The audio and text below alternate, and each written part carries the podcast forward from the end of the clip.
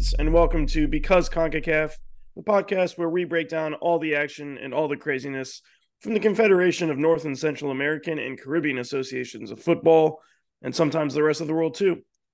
With Dom Palumbo, I'm Andy Lohman, and we have CONCACAF Nations League quarterfinals to preview, an NWSL final to recap, MLS playoffs that are continuing, and much more. Let's start with the Nations League. Uh, a reminder that the winners of these two-leg aggregate quarterfinals will not only qualify for March's semifinal round, which today it was announced will be in Dallas at AT&T Stadium, but also will qualify for the 2024 Copa America. The losers will play each other in two-leg aggregate matchups in March for the final two Copa America berths. Those matches are going to be in Frisco, Texas, at the home of FC Dallas. The United States playing Trinidad and Tobago a reminder that the U.S. has won the only two previous iterations of Nations League. This is the first time Trinidad and Tobago has even made the knockout stage. These two teams have never faced each other in this competition. Of course, there's the traumatic 2 to 1 loss in Couva that sealed the U.S. men's national team's fate of missing the 2018 World Cup. But to be fair, the U.S. has exercised those demons, you know, a couple times now, including a 6 0 win over the Soca Warriors in the Gold Cup this summer with a hat trick from Jesus Ferreira, the Pirate of the Caribbean. Let's go through the roster uh, for these two games really quickly, starting with goalies. Uh, Matt Turner has been benched at Nottingham Forest after bad performance against Liverpool, so that's not great. Of course, he's been benched for Greek international Odysseus Vlachodimos. Sorry, my Greek is not great there. Don't worry. Uh, but that means Everything. Ethan Horvath has still not seen the field this season, which is also not great but he is the U.S. men's national team backup again. Gaga Slonina is back in the picture as the third string goalkeeper. His one cap for the U.S. was a January friendly against Serbia. He's on the books at Chelsea, uh, currently out on loan to Eupen in the Belgian Pro League, where he is a regular starter, and they currently sit in 12th. Belgium actually has like a really interesting playoff system uh, at the end of their season, and that would get them a berth to a playoff that they could then play for a Europa Conference League berth. So that's very exciting. You're not in your head at me. I know you love the Europa Conference League. Don't even act like you don't. Sure. Defenders. Uh, the only change in this group from last month is World Cup starter Anthony Robinson is returning from injury, so he'll take the place of New England Revolution's DeJuan Jones. I'll go quickly through these guys. Tim Ream continues to be a regular starter at center back for Fulham are currently 16th in the English Premier League. He had a nice performance with six interceptions and a draw away to Brighton and Hove Albion the other day. Uh, like we mentioned, Anthony Jedi Robinson has resumed his starting duties at left back next to Ream at Fulham as well. Serginho Dest continues to start for PSV. They've been using him as a left back uh, as they continue their absolute obliteration of the Eredivisie in the Netherlands. 12 wins out of 12 matches and a plus 40 goal differential. They already have a seven point lead over second place Feyenoord. In the Champions League, they drew Lens on the road and beat them at home to move into second place in Group B in position to advance to the round of 16 behind Arsenal. Then in a 4 0 win over PEC Zwolle on Sunday, Dest had just an incredibly Dest assist cutting in from the left, weaving through defenders, then playing a cheeky no look Cruyff touch pass thing to his U.S. men's national teammate Malik Tillman, who had a nice finish to the top bins. This is a PSV podcast now. I'm just declaring it now. Miles Robinson uh, remains a starter at center back for Atlanta United, who just got eliminated from the playoffs uh, by the Columbus Crew. I think that was last night. Time is just kind of bending together for me. Cameron Carter Vickers has been starting at center back for Celtic, who are undefeated in the Scottish Premiership and are eight points ahead of Rangers at the top of the table. They've been struggling a little bit more in the Champions League, and despite getting a draw at home against Atletico Madrid, they're in last in Group E. Chris Richards has not been playing consistently for Crystal Palace, although he did come on as a sub in the Eagles' 2 0 win over Burnley the other weekend. Palace is currently 13th in the English Premier League. Joe Scally has been seeing steady time as the starting right back for Borussia Mönchengladbach, as they sit in ninth in the Bundesliga in Germany. They also advanced to the round of 16 of the DFB Pokal, which is the German Cup, after a 3 1 win over Lennard Maloney's Heidenheim. This weekend, Scally picked up an assist in a 4 0 victory over Wolfsburg. And then finally, for the defenders, we got Kristoffer Lund. Uh, has still been the starting left back for Palermo. They're currently in third in Serie B in Italy, which would earn them a berth in the promotion playoffs semifinals for a chance to get promoted to the top flight. In terms of midfielders, uh, this is the same group as the original in October, uh, with the addition of Paxten Aaronson, who is the brother of World Cup attacker Brenden Aaronson. Paxton is a product of the Philadelphia Union Academy. He played with their senior team until a move this year to Eintracht Frankfurt in Germany.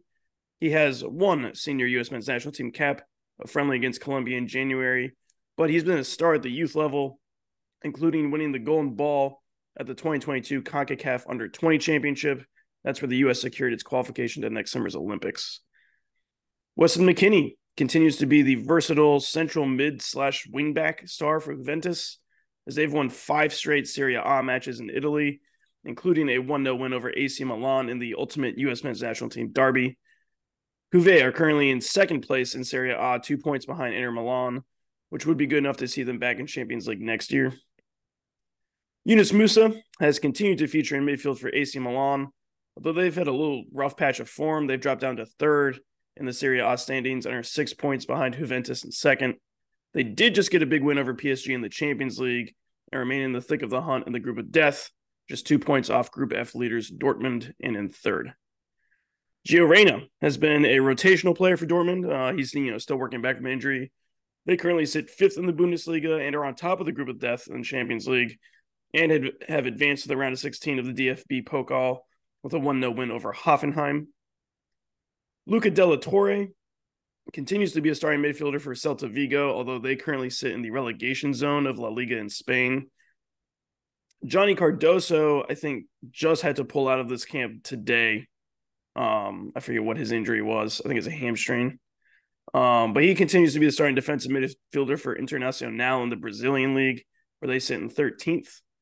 That would not get them into Copa Libertadores next year, but would get them into Copa Sudamericana, he had assists in back to back matches, including a classic Johnny Soccer moment in a 2 1 win over Cruzeiro, where he won attack on the opponent's half, carried the ball forward, and set up a teammate to score. Malik Tillman uh, had to pull out of the October camp, but he's back healthy, has been, been contributing to PSV's successful season. In addition to his goal from Dest, he scored in a 6 0 drubbing of Heracles, definitely finishing off a cross. And then he also provided the assist on PSV's lone goal in a 1 1 away draw to Lens in the Champions League. Lennard Maloney continues to be the starting defensive mid- midfielder for Heidenheim, who are 13th in the Bundesliga. For forwards, this is where it gets uh, a little interesting. Without our two starting wieners, Christian Pulisic and Tim Weah, both World Cup goal scorers, they each have minor hamstring injuries and will be out. We do still have Brenden Aaronson. Uh, he's been a rotational player this year for Union Berlin who are having a pretty miserable season in dead last in the Bundesliga. Uh, in the Champions League, they did get a draw against Napoli last week, but have been eliminated from advancing to the knockout stage. They're still at least in contention for the Europa League knockout stage. Ricardo Pepi has been a super sub striker for PSV's hot start that we talked about earlier. In the aforementioned win over Heracles, he had a goal and an assist. Alex Zendejas, the 2022-23 Nations League champion, is back. He's been he's been on an absolute heater for Club America in Mexico lately, scoring three goals in five matches since the last international break. America has been running away with the Apertura. They've clinched the top seed for the playoffs down in Mexico. Folarin Balogun continues to start on the front line for Monaco, who have stumbled slightly in the league. They're now in third place, three points behind league leading PSG. And finally, Kevin Paredes has been getting some starts for Wolfsburg, who have unfortunately dropped to 11th in the Bundesliga, but did beat RB Leipzig to advance to the round of 16 of the DFB Pokal. Paredes scored Wolfsburg's second goal in a 2 2 draw with Werder Bremen the other week. Just threw a lot of information at you. Dom, what are your thoughts on the U.S. and what is your starting 11 against Trinidad and Tobago? Man, so I can't just say vibes. I actually have to like provide coherent commentary about this roster. I'd prefer it, but I mean, we could just go off vibes if we really wanted to. I'm, I'm, in terms of the starting 11, I'm really fascinated to see what Greg does with Gio Because yeah. if you're just missing one or the other in terms of Weah or Pulisic, I think you can still be inclined to put him in that cam number 10 role. If they're both injured, like you kind of just need to get all of the best players possible on the field. And right. I have a feeling, and I'll even say it this way against both of their desires, I think the injury situation almost forces Greg to put Gio out wide. Now they can throw Zendejas out there, they can put Aaronson out there. Not saying that Trinidad isn't gonna provide challenges, but you'll note that our C plus team shredded these dudes 6 0 in Charlotte a couple months ago. So it would be really alarming if our A minus team can't put six, seven, eight goals past them. And is it greedy to want a double digit over two legs in an aggregate? So, well, like I so I think, 10, uh, but I think I, well, hey, hang on. Given how they are going to seed the four oh, semifinalists, oh, I forgot about that goal difference and points matter. So even if they win, let's say the US wins 8 0, if they go down and lose 1 0 in Trinidad, they all of a sudden drop to what, maybe third or fourth in that table. Right. So I'm fascinated to see if that plays any sort of role in Greg's decision making over these two legs. I don't know how I know I know going into the last edition of, of the Nations League, getting that one seed was super important when they played El Salvador and Grenada in that March window. Getting like pummeling six, seven, eight goals past Grenada was really important to Hudson and the crew because they wanted to set themselves up to get that top seed to ideally have the easiest path to the final how important that is considering what we did to Mexico in that Nations League final, I uh, I have I have no idea. Um, but I think that's really the linchpin there. I in the think... semifinal, you mean? So that's sorry, I meant I meant the Nations League finals as a ah, collective yes. thing, but you'll note super not confusing yeah, naming yeah. system we got you'll, there. You'll note I just left the S off for like no reason at all, other than I got distracted by chess being chess up up front to my left. But I think Gio's going to be the linchpin with where we see everybody else go. If Greg places him centrally, I would imagine Aaronson and Zendejas will flank Balogun if he decides to put him out wide, I wouldn't be surprised if we maybe move a Yunus Musah up to that number 10 role or move an Aaronson inside. Or, I mean, heck, I'm sure Zendejas can do a job there. Um, I mean, other than that, I mean, the roster's perfectly fine. It stinks that Weah and Pulisic won't be able to play. Um, mainly because that's just fewer matches that this A group gets to play as a unit. But then there's also the flip side, the flip side argument of like, well, you never know who's going to be available for a competition. So this could be a great chance for different players to play with each other for the first time see how everybody gels. And now there's something on the line that's important. So I think there's going to be a little bit of added juice for that game in Austin. Um, I'm assuming we'll be all but advanced to the Nations League finals after those 90 minutes, which then leads me to wonder how Greg's going to handle that return leg in Trinidad. Was I believe Tuesday? Thursday, Tuesday, I think Thursday, Monday. That sounds right. I should have looked that up, but I mean, yeah. it, doesn't really matter that much. Um, I mean, other than that, I mean, it's a it's a great roster as as I feel like each of each roster has been in each of these three windows. Um, kind of stinks that Matt Turner's losing time at Nottingham Forest, but maybe he can find some form uh, in over these two legs. Who knows? The good news with Pulisic and Weah is that they're both minor injuries. They're just kind of knocks that they're taking precautions on. So it, they shouldn't be too serious to be out for extended periods of time. So that's good. Let me pitch you my starting 11 for this game. I would stick Reyna on the wing. Like like your point. I think you just need him on the field somewhere. And I think he's at his best as a cam, as a number 10. But I think he still provides such a high level of playmaking, of attacking, and he can cut in really well. So I would stick him on the right, put Ballo up top as our number nine, put Aaronson on the left. I'll go Tillman as a number 10 with McKennie and Musah behind him. Jedi left back. I'm gonna go Tim Ream and CCV. I think they're the two center backs who have the best form right now, just getting consistent minutes. Like Richards just hasn't been playing a ton.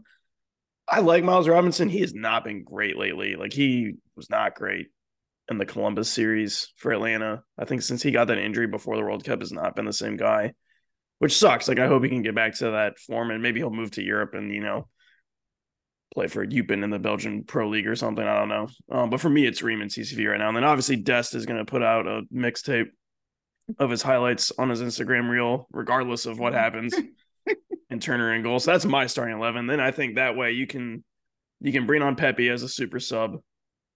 You got Paredes and Zendejas as wing depth. You know, if Aaronson or if you want to shift it around, and I, I like I like pushing McKennie up as a ten in case Tillman isn't playing well. I think Musah, especially in this matchup, can do a job as as the holding midfielder. So it'll be interesting. I mean, it'll be interesting to see if if we get out to an early lead, how we shift around, how we rotate.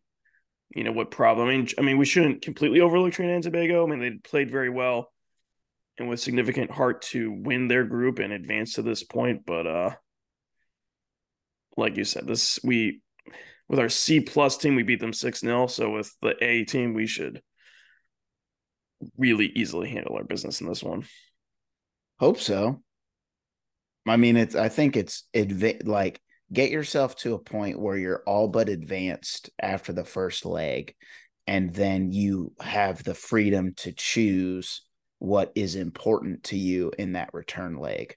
Is it getting the top seed? Is it getting out of there healthy? Is it pushing the players to really get a result on the road that they don't often get.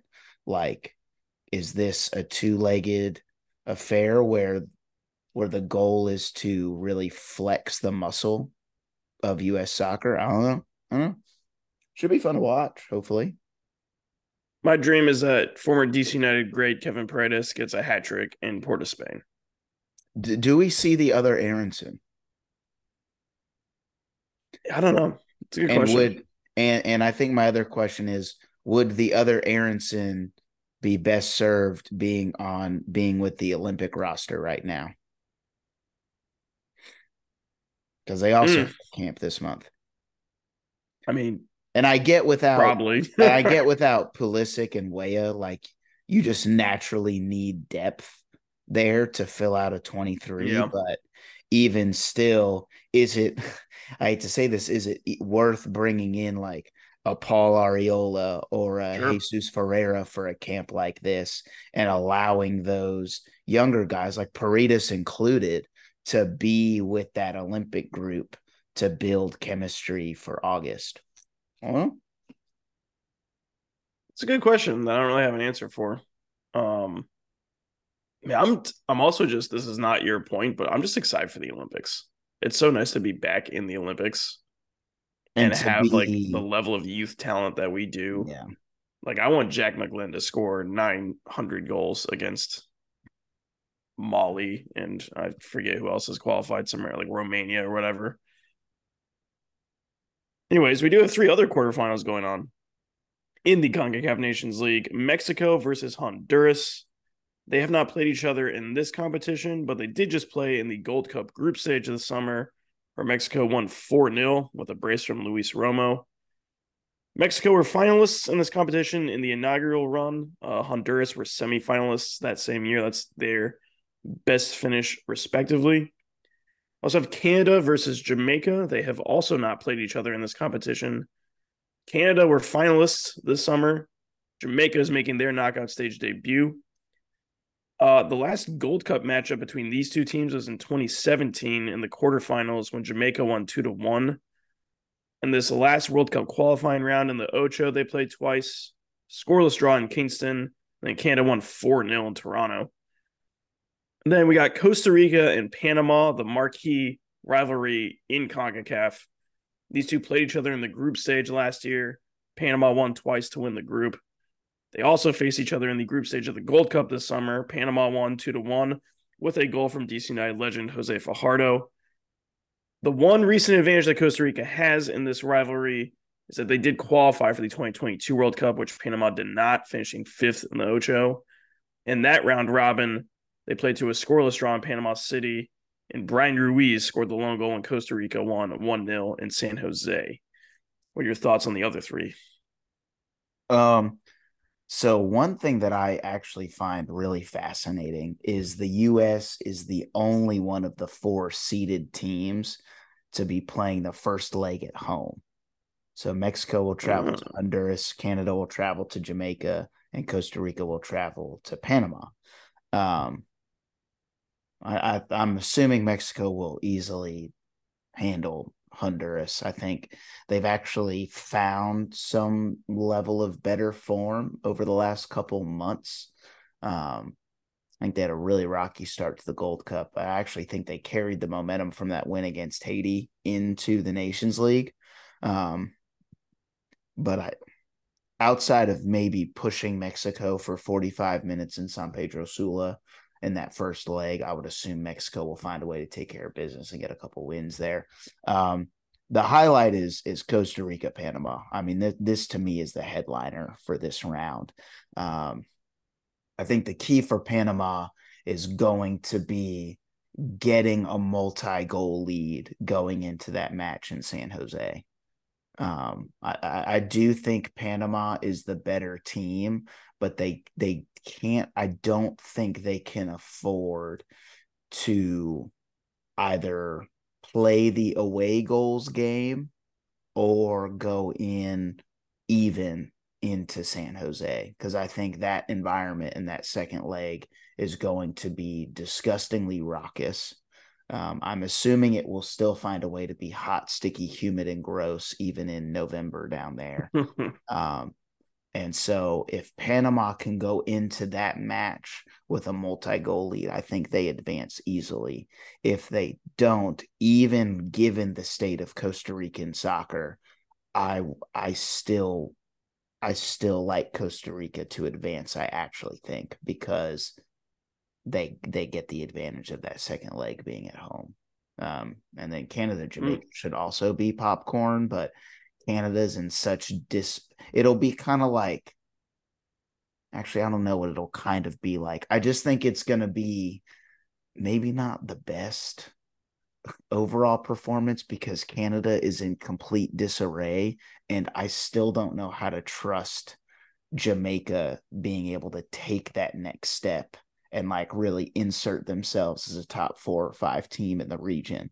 And so I'm assuming that that matchup will have a ton of chaos, but I don't know if it's going to be like maybe the most aesthetically pleasing set of games you've ever seen.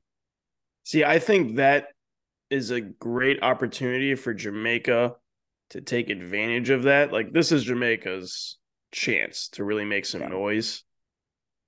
To your point, Canada Federation's in disarray. John Herdman, the men's coach, left to take the Toronto FC job.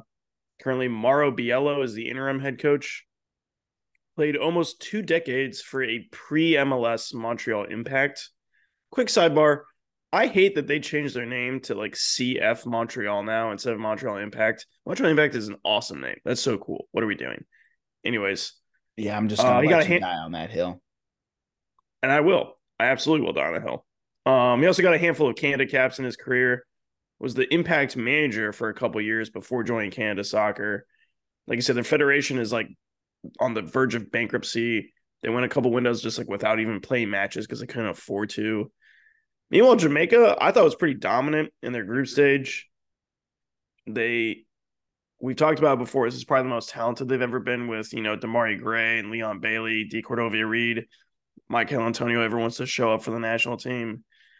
And comparatively to the rest of the region, like head coaching wise, they're kind of more stable than a lot of places. Uh Heimer Hall Grimson, uh the you you might remember him from coaching Iceland of the 2018 World Cup. He's been at the helm there since 2022. I think this is Jamaica's chance to pull one over on Canada. For Costa Rica, Panama, I agree. That's that's really the the exciting one. Panama's just, just such a well-oiled machine under Thomas Christiansen, their head coach. Clearly the better team. They should have gotten the bye to the quarterfinals, but CONCACAF rankings are dumb. I mean, Godoy and Carrasquilla in the midfield. You got uh, Davis and Barcenas as wingbacks. I just, I love that team so much. Costa Rica, I mean, got gifted the bye. So they just hired Gustavo Alfaro as their head coach. He's an Argentinian. He's been all over the world in his managerial career, including Boca Juniors. We're going to talk about them later in round robin. But most recently led Ecuador to the 2020, 2022 World Cup. So that's an interesting hire for them. I'm excited to see how that goes out, how that plays out. And I will echo your thoughts. I think Mexico has no problem with Honduras. I think they'll kind of cakewalk through that one. I will say, and and this the the the doofy format and how we're deciding who plays each other in the semis, I really think can impact what the matchups end up being in Arlington. Because to me, if you're a Jamaica or Canada or a Panama or Costa Rica, like I think you need to be looking at this as an opportunity where if you get two wins and a Mexico or the US slips up, you could there is a a possibility that you could avoid both of those nations in the semifinals. Yep. You know what I'm saying? And and and yes, the format is dumb, but as I've said, this entire competition, those second legs will have so many chaotic elements to pay attention to. It'll it'll be like the FedEx Cup in golf back in the day where like you're doing like like long division and algorithms to figure out well if the winner gets this many points and this person finishes here here's what the final standings will be that's what's going to it's it's literally going to be like that meme from It's Always Sunny where the guy's just like his hair's all over the place and he's pointing at the board. That's what those second legs are going to be like. Which yes is is stupid, but is chaotic and and entertaining. And, and this is why I keep you around because I can't wrap my head around that format. Uh, who is the Viktor Hovland of Concacaf? Oh, I think it's Carrasquilla just because of how much we talk about him. Fair enough. Any other thoughts on Nations League before we go to the NWSL? I'm uber excited. I feel like I've been excited for this round specifically. Yeah. Since August when this BS was announced that this is how it was going to be. It's fun to have the US playing matches that mean something again. Correct. Oh, always love that. You mean you don't want to play Oman for some reason? I mean, you know me, I would like us to find the most obscure nations we can possibly play just for my own sicko amusement. But in terms of like the good of US soccer, this is much better. Correct. We should play like Sri Lanka next okay. window. Anyways, we have crowned a champion in the NWSL. And in fact, we played the semifinals since the last time we hopped on the mics. Gotham FC and Portland Thorns were scoreless after a very rainy regulation, but in extra time in the 107th minute, Kristie Mewis, who played at the World Cup this summer for the US, brought down a ball at the top of the box with a deft touch that played in Katie Stengel, who won the inaugural NWSL Challenge Cup with the Houston Dash in 2020.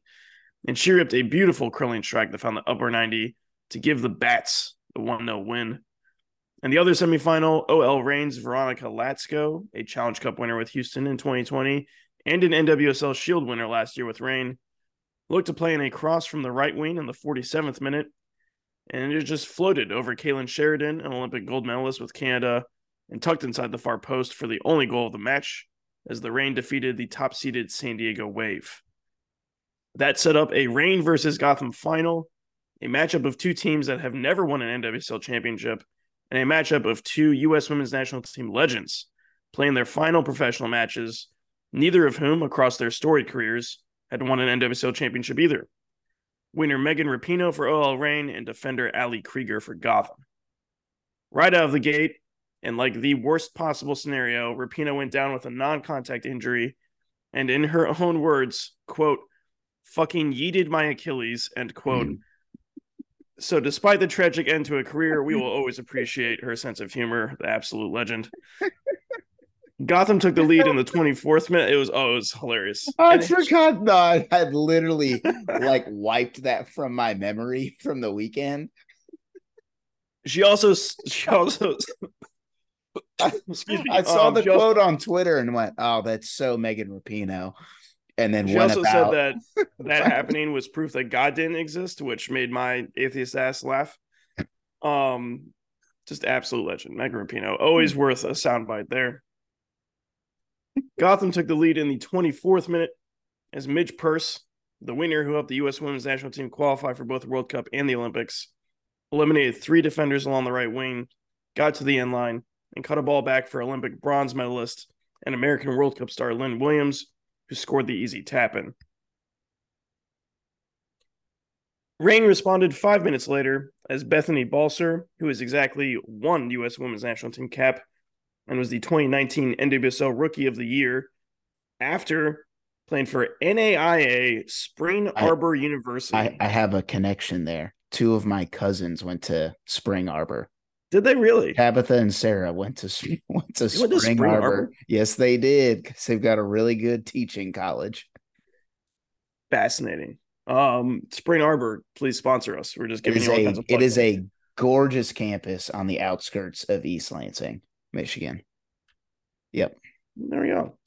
Well, uh, arguably their most famous alum, Bethany, Bethany Balcer, played a through ball to spring 2019 World Cup star and champion Rose Lavelle on a breakaway, and she calmly slotted the ball into the net with a left footed finish. In the 38th minute, Purce hit the post with a header, and the rebound went to former UCLA Bruins great Delanie Sheehan, who rocked a shot off the crossbar. Gotham did find the go ahead goal in the first half stoppage time, as Purce whipped in a corner kick just beneath the penalty spot, and Esther Gonzalez, who just won the World Cup with Spain, snapped a header into the back of the net to make it 2 to 1 Gotham. We ended the game on a really strange moment as Gotham goalkeeper Mandy Haught, a Virginia Tech Hokies great, stood at the top of her box to grab a 50 50 ball, but reached over the line to do so. Even though her feet were in the box, her the ball was completely outside of it. And so after a VAR review, received a red card for denying a goal scoring opportunity. Gotham was out of substitutes. So one of my favorite moments in soccer happened, and a field player, in this case, former Alabama Crimson Tide great defender Nealy Martin, had to put on the goalie gloves and see the game out. Lavelle's free kick hit the wall, and Reign weren't able to get a shot on goal, and Gotham did win their first ever NWSL championship. This was Gotham's first ever NWSL final appearance. The furthest they had advanced previously was the 2013 semifinals when they were still known as Sky Blue FC, and only four teams made it. And they lost to the Western New York Flash 2 0. It's worth noting that Sky Blue FC did win the inaugural WPS championship in 2009. That was the second at American Pro Women's Soccer League after the WUSA in the early 2000s. They beat the Los Angeles Sol, spelled S O L, like Spanish for sun, 1 0 in the final, with the winning goal coming from three time gold medalist and World Cup champion Heather O'Reilly.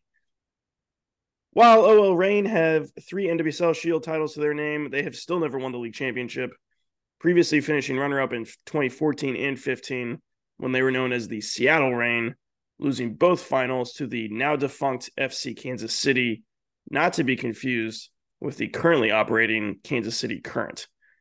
There will be a quiz on American pro women's soccer franchises at the end of the podcast. We've talked about the legacy of Megan Rapinoe on this podcast before, but Ali Krieger has a massive legacy of her own. First of all, she is a product of Prince William County, Virginia, which is the Northern Virginia county that also produced both hosts of this Dawn podcast. She graduated from Forest Park High School, go Bruins, and was the Gatorade Virginia Player of the Year. She played four years of college soccer at Penn State, where she was the 03 Big Ten Freshman of the Year, the 06 Big Ten Defensive Player of the Year, a two time All American, and helped guide the Nittany Lions to a 2006 Big Ten Championship and four NCAA tournament appearances, including two quarterfinal runs. At the club level, she won the 2008 UEFA Champions League title with Frankfurt, has been an NWSL Best 11 honoree for the Washington Spirit, the Orlando Pride, and Gotham. And of course, she was an integral part of the U.S. women's national team that won back to back World Cups in 2015 and 2019, and now ends her career as an NWSL champion. She's a versatile defender, having played across the back line, but her, mom- her best moments came as a right back, where she was among the elite in the world, in addition to being a beloved teammate and leader. Shout out to Ali Krieger. Dom, your thoughts on the NWSL final? I'm almost mad you didn't mention this. This was this was uh Lynn Williams's like fourth NWSL title. Ooh, good note. Yeah, Lynn, I, all Lynn Williams does is win NWSL championships. I mean, and I think she's played in four finals, and I think she scored in three or all of them, which makes it even better. I think. Yeah. Absolute well, I want Lynn Williams to start for the U.S. Yeah, like, I'm aware. Basically, every time we play soccer now. I'm aware of that. Um, I don't know. It was great, great playoffs. I think overall, I think the semis and the final had a little bit more oomph to them than the quarters did. Um, it's been funny following both the playoffs of NWSL and MLS because in the job transition and the move, like I went from not really being able to follow either league that closely to like playing catch up and having to learn about these players on the fly. And I think this podcast and our conversations honestly just make me excited to actually follow the NWSL from the jump. And I believe they just signed a new TV deal as a league that will last for multiple years that I think involves either ESPN or Fox in some capacity to get more. Yeah, I think it's a mix of broadcasters. TV. Yeah. Um, so that's big time for the league. I know it's growing pretty rapidly. Um, yeah, not too much analysis overall, other than what you gave there, but um, the league's growing. It's a great watch. It's a great product that's honestly getting better, not even by the year, but uh, if honestly feels like by the game. Um, your best players are younger, getting younger and younger. Um, and it, it just feels like a feeder for the U.S. women's national team. So if you're a fan of the U.S. women's national team, you should probably be watching the NWSL because all of the players that you're going to see at the next World Cup that might be in the U.S., might not be, are probably playing in an NWSL right now. Let me give you Lynn Williams' resume really quick. Please. Four time NWSL champion, in 2016, she won with the Western New York Flash. May they rest in peace. When she was also the MVP and Golden Boot winner that year, won two championships with North Carolina Courage, three NWSL Shields with them. Just won this one, Olympic bronze medalist. Um, was a best 11 this year as well. She was also a Hermann Trophy finalist in 2014 for what college, Dom? Oh, I have no idea. Pepperdine Waves. My goodness. Mid majors forever. Uh, I love Gotham's front three. Lynn Williams on the left, Midge Purce on the right, and then Esther Gonzalez in the middle. That's quite the attacking trio. It's also think- nuts to me that Lynn Williams scores as regularly as she does without being like a true or regular number nine. Yeah. Like that's very hard to do from that position. Oh yeah. I also is Midge Purce playing her way onto the Olympic team. I think so. She was balling out. She was like the MVP so. of this final match. I think so. Um I mean, I'd love to have a full-time coach right now, which I guess we do have a coach for the U.S. Women's National Team, but she's not gonna like actually take over till May, which seems terrible. I hate that. Like, I like the hire. Emma Hayes, who's currently mm-hmm. the Chelsea manager, has been very successful for them, has made them like the best club team in the world. Like the US US soccer, you know, ponied up and went and got like the best possible candidate they could.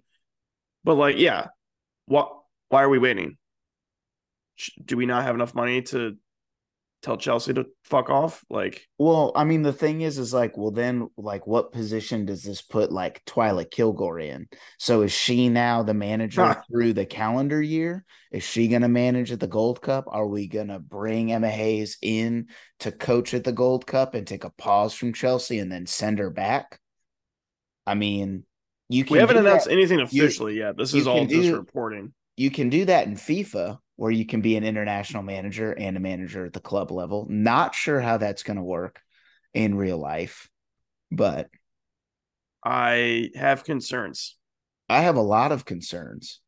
Um, like, am I part, losing my mind caring about the Olympics? Like, I I want to win the Olympics, and I feel like U.S. soccer. I, I don't doesn't. think I don't think you are, but I agree. Like, I feel like the federation as a whole is just kind of punting on the Olympics for whatever reason when I feel like for the last decade, like the holy grail of women's soccer has been trying to do the World Cup Olympic double. Right. Because it's like the hardest thing on the planet to do, it seems like. I would like to do it at some point. I don't think we ever have. Have we? We have not. I don't think I anyone don't believe. ever has. Um, yeah, weird times there, but maybe we'll know more in December when we play China for some reason. We we are playing playing two random games against China, which is always a good use of your time, I guess. Uh, any other thoughts on NWSL before we talk about MLS? Nah, I'm I'm stoked for 2024. Truly. The MLS playoffs are happening um, in this format that we hate. I don't even know if either of us really know how to. The, the, the best of three format just takes all of the juice out of it for me. Well, um, soccer soccer can't be played like I think you touched on it in the last episode, and we've talked about it at length off the pod. Like soccer's just not like like okay, like in the NBA and NHL and baseball, like you almost need series because like the way games are played over a, like a long stretch of time changes game to game right yep. each game has its own separate trend and then putting a series of those games together actually gives you the final result of who should advance. Soccer just doesn't really work that way to me, right? Like how championships are won everywhere in soccer is either over a very large sample size or a very small sample size, not multiple small sample sizes. See what I'm saying? Like you either do a one off or a two legged match where both games create one thing, or you find the result where everybody plays everybody and the best team moves on and wins.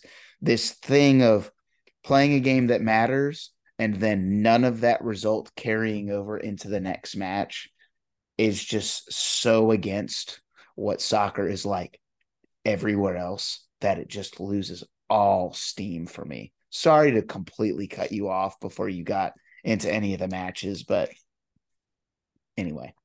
No, I agree. Um, I think we'll keep it brief on this one. Talk briefly through the bracket. So it was chalk all the way through, except for St. Louis City lost in two games to Sporting Kansas City. They are the Dom expansion right. team. Dom was right. I'll let you have your moment there. Um, all the other higher seeds won. So Sporting Kansas City will play Houston Dynamo in the semifinal. Dynamo beat RSL in three. The last two games were 1 1 ties that went to penalty kicks. RSL won the first one, the force game three, and then Houston won the second one.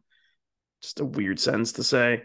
Uh, Seattle won in three over Dallas. Albert Rusnak scored the lone goal in the 1 0 win in game three.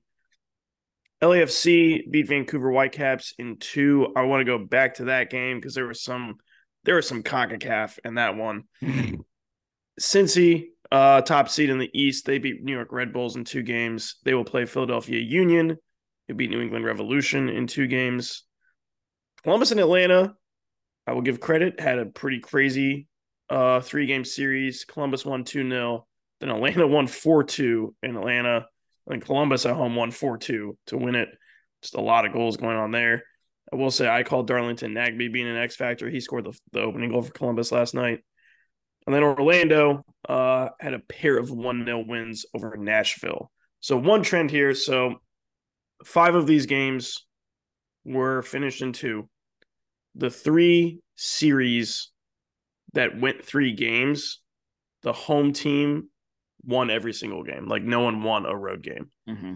So like the intrigue that this format was supposed to produce never really in my mind materialized. I saw like a lot of the commentators who, you know, get their checks from Apple, so like I get it. Like, oh, you know, this format, you know, it it, it forces teams to go forward and like I guess, but not really. Um So, so Matthew Doyle tweeted, I, th- I think it was in the middle of the game twos after FC Dallas beat Seattle. And a fan commented, like, hey, like, what are the chances that Dallas actually finishes this off and does the job? Like, it was a really electric win last night and they looked like the better team. And he just kind of went, oh, oh, oh, hang on, calm down. Like, like over the history of the MLS playoffs, the home team wins mat like its individual matches like close to 80% of the time or something ridiculous.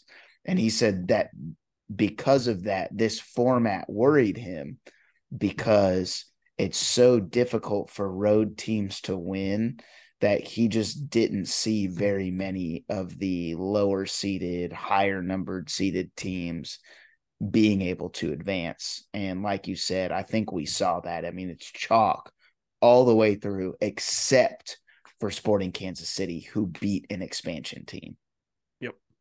And like, and that's why I think the format from last year, where it was just single elimination and the higher seed hosts, was really good because it really rewarded teams that were good in the regular season, which should hold weight. And it made each match and each goal and each moment have such an urgency to it. Yep. That this just doesn't have. Um, I also I will also rebuttal though and say I think the two-legged ties create even more urgency, especially if you allow those higher seeded teams to host that first leg because then you're putting the better team on on its back foot immediately right? And you're you're gonna have a. But I will say, if you're gonna do two legged ties in MLS, I think you have to do away with away goals. Just get rid of the away yeah. goal and I'm just do it. Just do it straight up, and just if it's tied after 180 minutes, we'll go to extra time. If it is still tied, regardless of whether team scored or not after the additional 30 minutes, then we'll go to PKs and whoever's hosting the second leg will have the advantage of being at home for overtime and for PKs. That to yeah, me I'm, is, I'm is, good with Gainer. That is the best way to do it for me. And like like I think we even touched on it last time. Like do it NFL style. Top six teams make it from each conference top two get a bye to the conference semis. Whether you do two legged ties in the first round or one legged, I mean, is pick your poison. But, and also, it is taken forever. It is the MLS regular season ended 22 days ago, and we just got done with the first round of the playoffs. And then all these teams are going to have like a three week break until they play again because of the international window. Yep and that sucks. Yep. There were so there's two games I want to talk about a little bit in depth. One is game two of Cincinnati Red Bulls. So Cincinnati won 3 0 in the opening game. Second game, was one to one after regulation. So through the entire first half, FC Cincinnati looked like the better side. But in the 45th minute, Elias Manoel won a ball deep in the attacking third, played a ball across the box. Sorry, my Google Doc is uh messing up here. Really good podcasting going on. All right, played a ball across the box that Cincy half-heartedly cleared. Fell to Frankie Amaya, who was drafted by Cincinnati after he was an All Pac-12 selection at, at UCLA and a U.S. international at the U20 level, then traded to Red Bulls in 2021. His shot from the top of the box was deflected and fell into the lap of former Wisconsin Badgers great Tom Barlow, who poked it past Roman Celentano to give New York a 1 0 lead right before halftime.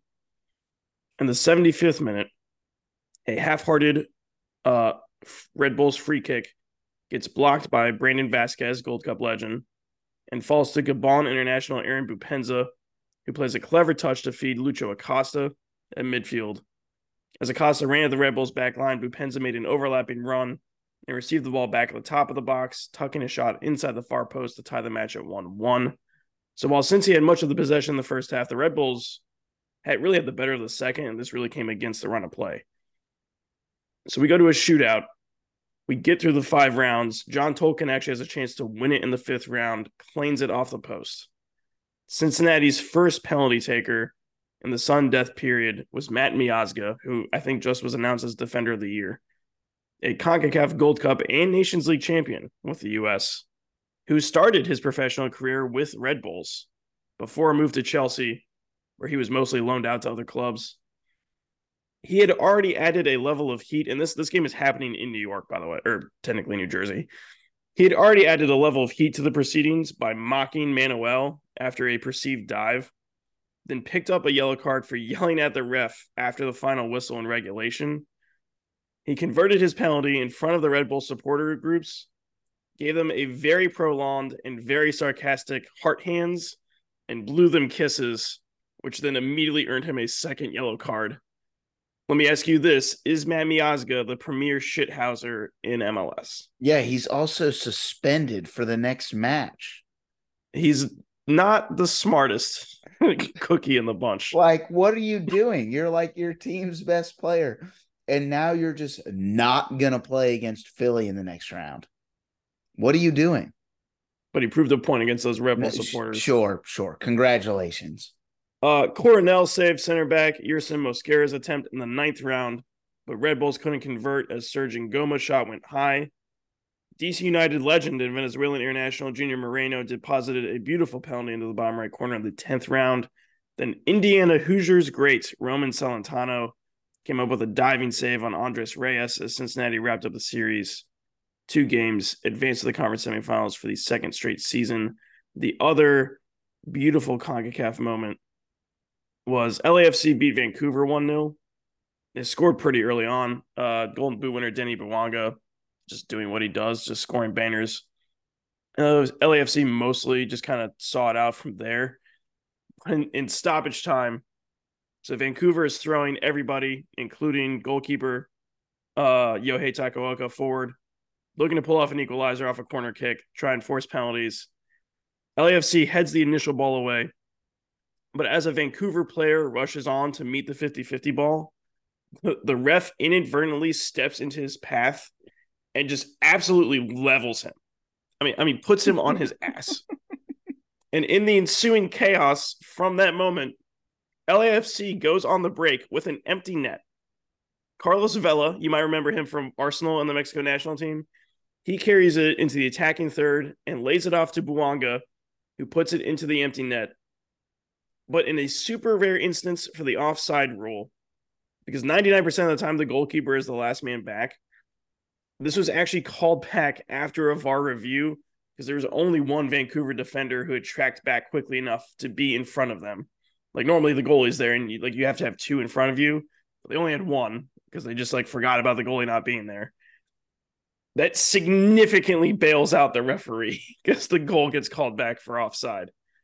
While this VAR review is happening, Vancouver head coach Vanni Sartini, who had been motherfucking any ref within earshot the entire match already, comes absolutely unglued, understandably, and then deservedly gets a red card for his antics. And so as he's being escorted off the field, uh, he's like walking along the edge of the pitch and just like kicking at advertising boards and just like a stereotypical display of like Italian emotion and just like giving the hand signal. He's like walking across the field, just objectively hilarious. Um, and to me, that just sums up kind of where we're at with this playoffs. Ah, uh, I don't have any final thoughts other than I'm really excited for the next round.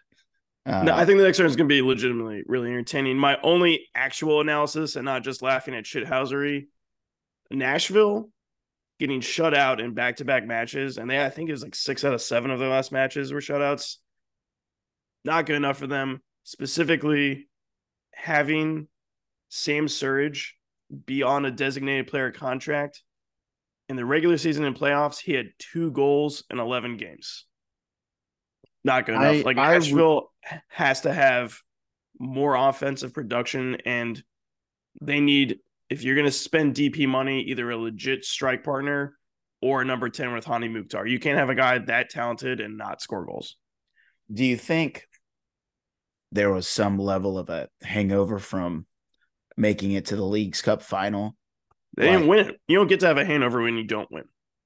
I mean, I'm I, I guess I'm not talking about a hangover, but like putting in that much effort for a competition in the middle of the season that has nothing to do with MLS and then having to find a way to get healthy, get rest, kind of put them behind the eight ball and put them in that match to begin with against arguably a much yeah. better Orlando side. Orlando is very good. I like Orlando. Uh, I did call Ivan Angulo, who scored the winner in the second game. If we're gonna, if you're gonna get Sporting Kansas City credit. I'm going to get calling Ivan Angulo credit. If anything, for me, the Leagues Cup final and that run to me shows what Nashville could have done. Mm-hmm. It makes it more frustrating that they didn't. You had enough time to recover. It happened three months yep. ago. I don't know. Well, I'm excited for the next round, though. Yeah, I am too. I, th- I think once we now that we're in like a format that makes sense, single elimination, we kind of got rid of the teams that don't really need to be there. Yep. It's going to be good stuff. Is it time for round robin? I got a banner of a round robin today. I think it's time for some stuff, Andy. We added another qualifier to the 2024 CONCACAF Champions Cup since the last time we talked. In the CONCACAF Caribbean Cup semifinals, after going down 1 0 to Moca FC of the Dominican Republic in the first leg, our beloved SV Robin Hood from Suriname managed to find a stoppage time winner from Franklin Singo Singo de Cromo. I apologize to our Surinamese friends. That's not my native language, but we'll get there because I'm all in on SV Robin Hood. They tied it on aggregate 1 1, sent us to penalties where Robin Hood prevailed 3 2. This will actually be their 14th CONCACAF Champions Cup appearance but they're first since 1994, which is the year I was born. They've made four finals, most recently in 1983 when they lost to Mexican side Atlante, who today are in the second division in Mexico. SV Robin Hood will play Jamaica's Cavalier FC in the final. A reminder that the winner of that match gets a bye to the Champions Cup round of 16. The third place match in the Caribbean Cup with a final Champions Cup berth on the line, is now set between Moca FC and Jamaica's Harbor View. We also now have our final set in the CONCACAF Central American Cup as Real Esteli of Nicaragua carried a 1 0 aggregate advantage over Independiente of Panama into the second leg. And by virtue of a back and forth 2 2 draw, Real Esteli advances to the Central American Cup final, where they will play Alajuelense from Costa Rica. All three of these CONCACAF like sub region club finals will take place with a first leg at the end of November and a second leg in early December. We played a championship in the USL Championship, the second division of American Club Soccer. Uh, in the semifinals, so the Eastern Conference final, Charleston Battery beat Louisville City 2 to 1. Arturo Rodriguez scored a free kick banner Then a converted penalty from Sierra Leone international Augie Williams gave Battery the lead. Uh, Louisville got a late red card, but managed to pull back a goal on a corner kick. Charleston advanced to the final. Former SMU Mustangs great Emil Cuello scored a banner in stoppage time to win it for Phoenix Rising over Sacramento Republic in the Western Conference final. Hit a knuckling shot from over 20 yards out. That is the second straight round that he scored a dramatic game winner. Charleston Battery and Phoenix Rising had never met in either the USL Championship playoffs or the US Open Cup. They did play each other to a 1 1 draw on the opening day of this USL Championship season on March 11th. Nick Mark Markanich, a former Northern Illinois Huskies great who was on FC Cincinnati last year, opened the scoring for Charleston in the 36th minute with a nice first time finish on a cutback. In the 90th minute, Swedish center back John Stenberg headed in across to tie the match for Phoenix and send it to extra time. This match had one of the weirdest penalty shootouts I have ever seen. Charleston went up two to nothing after the first two rounds, following two Phoenix misses. The battery then proceeded to miss the rest of their penalties, while Phoenix scored the rest of theirs to win 3 2 in the shootout. Phoenix keeper Rocco Rios Novo, an Argentina youth international, made two saves to help seal Phoenix Rising's first ever title in club history. It was an all North Carolina affair in the USL League One final, the championship game of the American Third Division, between North Carolina FC and Charlotte Independence. We went to extra time after a scoreless regulation, and Charlotte's Hector, Hector Acosta found the net first on a header from a corner kick in the 99th minute. But North Carolina answered in the 111th as David Garcia, a center back, received a free kick in the box, held up the ball like holding off a defender while juggling, then laid it off to Raheem Somersall, former, get ready for this one, Florida Gulf Coast Eagle great, and a member of the St. Kitts and Nevis national team, who started all three matches of this summer's Gold Cup for the Sugar Boys. This is where I need the air horn sound effect. Love the Sugar Boys. Somersall ripped a shot that bounced off the crossbar, off the goalie's back, and in to tie it at 1 1. Technically, statistically, it's an own goal. In my heart, that's a goal for the Sugar Boys. In the shootout, North Carolina keeper Brooks Thompson made a diving save to deny Joel Johnson. there it is, baby. Hell yeah. Then Luis Arriaga scored the winning penalty. This is the first championship in North Carolina FC's history the club formerly known as the Carolina Railhawks. See my previous point about getting rid of badass names to go with just FC. Uh, they're actually going to be competing in the USL Championship next season in a bit of like pseudo promotion.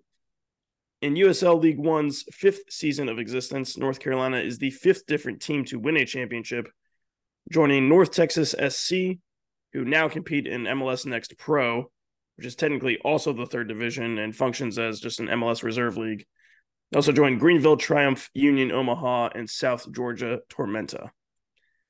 And finally, we have to talk about the insane Copa Libertadores final. I know you're excited for this one. The uh, Copa Libertadores is the South American version of Champions League and is one of the oldest and most storied competitions in the world. This year, the final was contested between Boca Juniors, the Argentinian club, who are one of two giant Buenos Aires rivals, along with River Plate, and have six Libertadores titles to their name. And Fluminense, the Brazilian club from Rio de Janeiro, considered one of the Big 12 clubs in the country, seeking their first ever Libertadores final.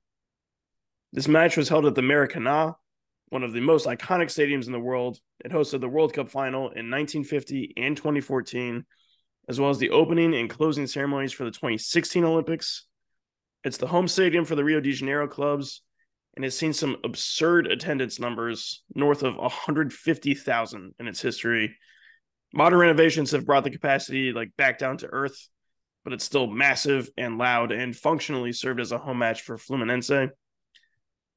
This game featured some star power, even for those who may not follow South American soccer regularly. Boca's lineup featured Edinson Cavani, one of the greatest Uruguayan players of his generation. He helped them win the 2011 Copa America, scored goals at three different World Cups while playing for clubs like Napoli, Manchester United, and PSG where he won a boatload of trophies and finished as a Champions League runner up. Fluminense's lineup featured Marcelo, the Brazilian left back, returning to his boyhood club after a storied career at Real Madrid. In his prime, he was among the world's elite. He helped Real win five UEFA Champions League titles and four Club World Cups, among a laundry list of domestic trophies, and also guided Brazil to the 2013 Confederations Cup Championship. The match itself was full of action and drama, and Fluminense opened the scoring in the 36th minute after German Cano, the only Argentinian on the Brazilian club's roster. He's a journeyman who played for both Pachuca and Leon in Mexico in his career. He finished off a nice team move with the first time finish. This was a chippy one, uh, with at one point players straight up wrestling each other at midfield as play went on. Uh, Fluminense had a penalty shot ignored, and then in the 72nd minute, with the referee not yet allowing a Fluminense player to return to the pitch after being evaluated for injury, Boca tied the match off the left foot of Peruvian international right back Luis Advincula. In extra time, Fluminense regained the lead after a thundering half volley from John Kennedy, who, to my knowledge, has no relation to the 35th president of the United States. Absolute banner, though. In a moment filled with emotion and adrenaline, John Kennedy sprinted past security guards and barricades and jumped into the crowd to celebrate with the fans. and in a competition that has a history of hmm. fan violence, this decision earned him a yellow card, his second of the game. So, moments after scoring the biggest goal in his club's history, he got a red card to take his club down to 10 men. That evened out later in extra time as players swarmed around the ref to argue about a potential handball in the box. Colombian international defender Frank Fabra slapped a Fluminense player in the face, like right in front of the ref, and earned a straight red, evening the match out of 10 men apiece. Fluminense hit the post later in extra time, but it wasn't needed as they saw the 2 to 1 win. First ever Libertadores title. This earns them a berth not only to the 2023 Club World Cup, where they will await in the semifinals for the winner of Egypt's Al Ahly against the winner of Saudi Arabia's Al Ittihad and New Zealand's Auckland City, but also a berth to the expanded 2025 Club World Cup. Love me some Copa League because CONMEBOL, Bowl, baby.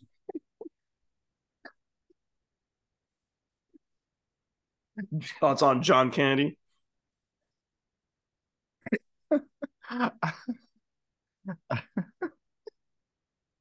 I just can't get over that you uh, last week were just like, you need to watch these highlights. Like you, there is no, there, there's no other option. And I'm on my lunch break watching the highlights, and we're just three minutes in, choking dudes out off corner kicks and my boss knocks on my door to ask me a work question as it's on my computer screen and just goes, What in God's name is going on on your computer? Meanwhile, my brain's like, Oh, you mean you didn't watch the Copa Libertadores final on Sunday afternoon? Oh my God. Oh, oh God. It's a perfect competition. It was I was really bummed when Internacional got eliminated because I really wanted Johnny Cardoso to win a Libertadores final. I I would assume he would have been the first American to ever do so. I think it's just amazing how like obviously coming from an American centric view of how you and I view sports, like soccer is the deal you know what I mean? Like soccer is it everywhere. Like obviously you and I watch Arsenal, we follow DC United, follow the US men's national team. And I think you and I would agree that you know the most important trophy outside of the FA Community Shield is is is the UEFA Champions League. And it is nuts that a competition like that holds maybe not even equal weight, probably greater weight in South America, right? I mean, you mentioned it like Marcelo, a player who's won 9,000 Champions Leagues with Real Madrid, was reduced to tears winning Copa Libertadores uh, for his boyhood club in Brazil, in a stadium where at the 2014 World Cup, he was heartbroken as they let Germany score 9,000 goals on them. I don't even think that match was at the Maracanã, but you get the idea. Um, it was just super cool to see that level of emotion at the end for a competition that I think a lot of people in our part of the world barely know exists. That's what round robin is all about. Is me enlightening you of all the cool soccer shit. And I'm sorry that the the Porsche. If if y'all listening haven't seen it, you can probably just just YouTube the highlights around like the seven or eight minute mark. You, there's just a very basic clearance, and you see two dudes literally scrapping in the middle of the field, like twenty yards on, away from the like the camera on. pans as the ball is like crossing midfield. It's like, oh, and these guys are fist fighting each other. Anyways, like, they are they were just on business in the middle of the Copa Libertadores final for no reason at all. And it's incredible. Ah, what a good episode. Any final thoughts, Durs? Uh, we will be back right before Thanksgiving to recap the Nations League quarterfinals. We do also have more group stage in leagues B and C. We need to talk about that today, but um, that will also be happening. All eyes on Vincy Heat, baby. Um, we'll probably preview MLS conference semifinals a little bit too on that one. Other than that, soccer's the best. That's all I got. Uh, we do have some World Cup qualifying coming up for uh, Africa, Asia, and South America on this next window too. Love it. Soccer is the best. Anyway, good stuff. As Andy did say, we will be recording right before Thanksgiving. Hope you all have a great lead up to Thanksgiving. Try to finish this last week and a half or so strong before the government gives us all a measly two whole work days off without having to take vacation. Uh, yeah. If you don't got anything else, my name is Dom Palumbo with my esteemed and much, much smarter colleague, Andy Lohman. Thank you for listening. Thank you for making Because CONCACAF part of your day, night, evening, afternoon, or whatever it is when you may be listening. See ya.